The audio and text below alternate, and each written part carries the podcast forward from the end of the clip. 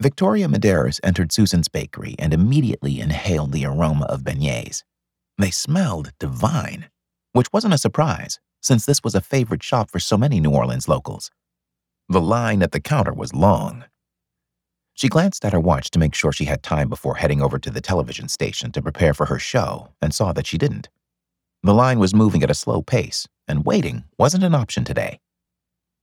She had been elated when her boss, Mr. Richards, had called her into his office last month to let her know that due to her hard work and dedication, as well as her popularity with the television audience, she was getting promoted and would be switching from the morning slot to the noonday hour. She would be joining two other women in a very popular talk show called Talk It Up. Guest slots had already been filled for the next six months, and she was very impressed with the lineup. She knew the other two women, Deborah Morris and Iceland Cruz, had been doing the show for a while Deborah was a veteran with the network, and Victoria was eager to learn from her. Victoria was about to turn around to leave when she hit what felt like a solid wall. It was only when a hand reached out to steady her and keep her from falling that she realized it hadn't been a wall, but a man. Hey, you're little Nolan, aren't you? Victoria cringed. She hated when people who knew her oldest brother referred to her as if she didn't have her own name or identity. She looked up into the smiling and handsome face of Tanner Jamison. Tanner was good friends with her brothers and male cousins. She was surprised he recognized her, since it had been years since she'd last seen him. She figured most women would have felt honored to have been recognized by one of the most eligible bachelors in Houston, and he was certainly that. Tanner was extremely good looking. She remembered that he was best friends with her cousin Blade Madaris. In fact, she recalled that Blade Tanner and another one of their close friends, Wyatt Bannister, had been known as notorious bachelors. Years ago, in her late teens, she'd eavesdropped on a conversation between one of her brothers and male cousins to learn just how notorious Blade, Tanner, and Wyatt were. Blade had since settled down and married Samari, and they had a beautiful little girl. However, last she heard, Tanner and Wyatt were still out there on the prowl and sowing their wild oats. Yes, I'm Nolan's sister, Victoria. His smile widened. Victoria, that's right. Now I recall Miss Felicia Laverne mentioning that you were here in New Orleans. Victoria lifted an eyebrow when a red flag suddenly went up. When had he talked to her great grandmother, and why would her name come up in their conversation? You talked to Mama Laverne? I sure did. I dropped by Blade's house earlier this year and she was there visiting. She'd made her delicious bread pudding and invited me to talk to her while we ate some and drank coffee. At least I drank coffee. Miss Felicia Laverne had tea. We had a nice chat. You did? Yes. Victoria wanted to ask what their chat had been about, but knew that wouldn't be the proper thing to do. However, she did want to know when their conversation took place. And when exactly was this? I know you said earlier this year, but do you remember the exact month? If he found her inquiry odd, he didn't say so. It was in January he said. I specifically remember the month because I dropped by to watch the NFL playoffs with Blade. Victoria nodded. Her grandmother had summoned her to Whispering Pines in February, the month after her chat with Tanner. Interesting. Miss Felicia Laverne even gave me a couple of gift cards to this bakery, he said, and nodded. She said the owner was the granddaughter of an old friend who'd sent her a few gift cards as a Christmas gift. Since she knew I was headed this way, she passed those gift cards on to me. Hmm, interesting. Her great grandmother had given some of the same gift cards to her as well. Had she done so hoping that she and Tanner would run into each other here? That was nice of Mama Laverne. I thought so too. She knows how much I like sweets and was looking out for me. Victoria shook her head. The man was being played and didn't even know it. She was about to ask him more about his meeting with her great grandmother and the gift cards when he asked her a question. How do you like New Orleans, Victoria? She couldn't help but notice all the female attention Tanner was getting. Because of her brothers and older male cousins, she was used to seeing women's reactions to them. Some things never changed when it came to a good looking man, and she had to hand it to him. Tanner was definitely good looking. I like it. I've been working at a television station here for almost two years now, but I live in Catalina Cove. That's an hour drive from here. I'm familiar with the place. It's a beautiful little town. Yes, it is, she agreed. Are you in town visiting or sightseeing? she asked him. No, I'm opening a new club in town. You are? Yes, it's the third gentlemen's club to open and the first one outside of Texas. Victoria had heard all about the gentlemen's clubs that he co owned with Blade and Wyatt. From overhearing her brothers talk, the members of the all male club were far from being gentlemen of any kind. She'd heard what went on in their clubs, especially about the strippers who were hired to entertain the men. All legal, but definitely pushed to the extreme. Women who went to the club had to be invited by the members. Congratulations on the opening of your new club. I'm sure it will do well. Now, if you will excuse. How about dinner? She tilted her head. You're asking me out to dinner? He chuckled. Yes. Nothing wrong with that, is there? You're the sister and cousin to several of my close friends. That's the least I can do, since it's like I'm practically a member of your family anyway. And I did tell your great grandmother while I was here that I would check on you. He chuckled again. In fact, she all but insisted I did. Oh, she did, did she? From the sound of it, Mama Laverne was making sure that their paths crossed here in New Orleans. Was Tanner the man Mama Laverne had chosen for her? A man who wore bachelorhood like a badge of honor? A man who'd been just like her brother Nolan and several male cousins that Mama Laverne had successfully married off? Did Mama Laverne actually believe Tanner Jamison would give up his man whore ways for her? Victoria? She looked up at him. Yes? Will you have dinner with me? I just flew in today and haven't had a chance to go grocery shopping yet.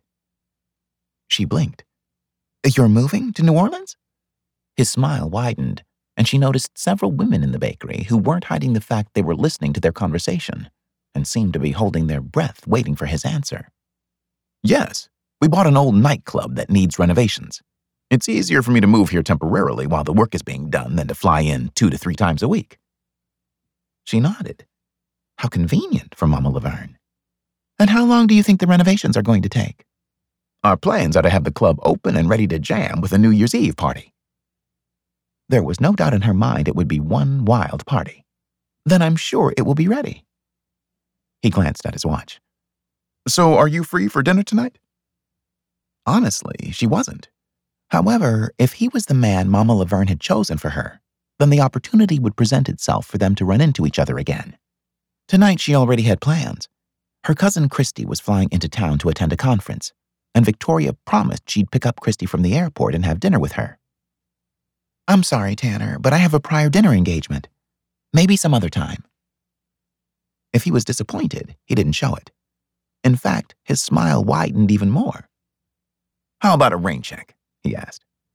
A rain check will be fine. What's your phone number? he asked her, pulling out his cell phone. Victoria told him her phone number, and he punched it into his phone. When she heard her phone ring in her purse, he said, And now you have mine as well. If you ever need anything, just call. He slid his phone back inside his jacket. You take care, little Nolan. She was about to remind him that her name was Victoria and not Little Nolan, but decided not to waste her time. You take care too. She then quickly left the bakery to get to work on time. A short while later, Tanner Jamison walked out of the bakery smiling. Women. He just had to love them, and he did. While standing in line, he got numbers from four different women, all nice looking single ladies with bodies he couldn't wait to try out. He had a feeling he wouldn't regret the six months he would be living in New Orleans. His phone rang when he reached his car, and he quickly clicked on, recognizing the ringtone. What's going on, Blade? Just checking to see if the renovations are on schedule. Blade Madaris and Wyatt Bannister were his partners in several financial ventures, including the nightclubs they owned.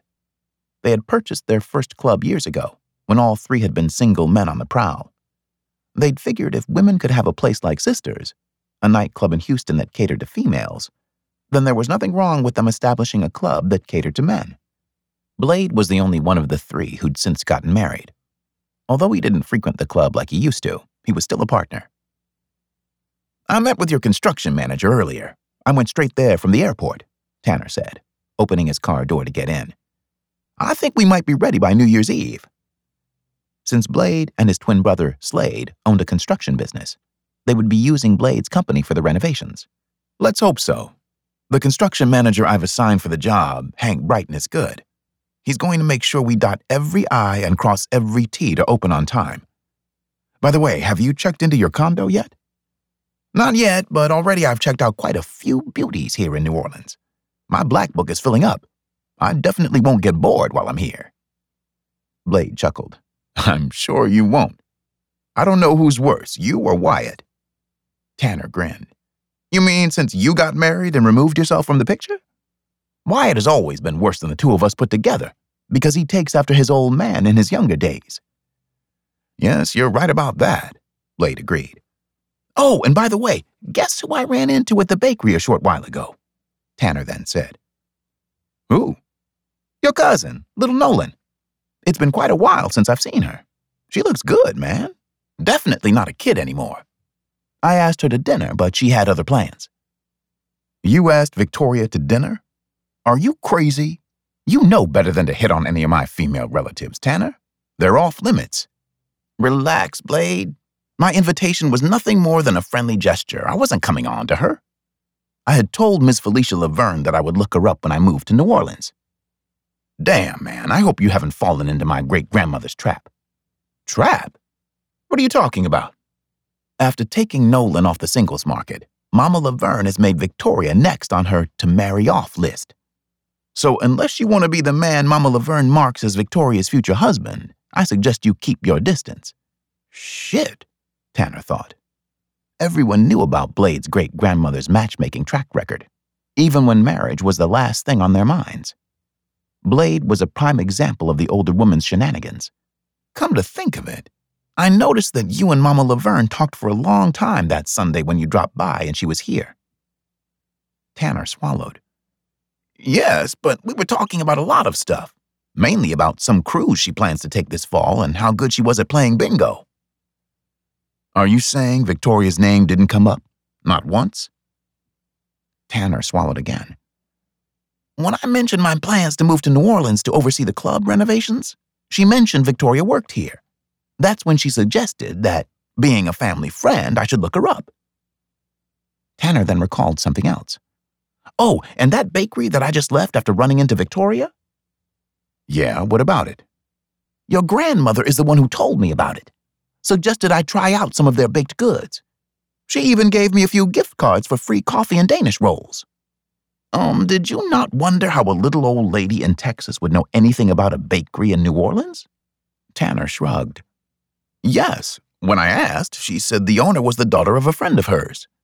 That's how it always starts, Blade sighed. She connives with the old cronies in her church group who want to marry off their grands or great grands as well.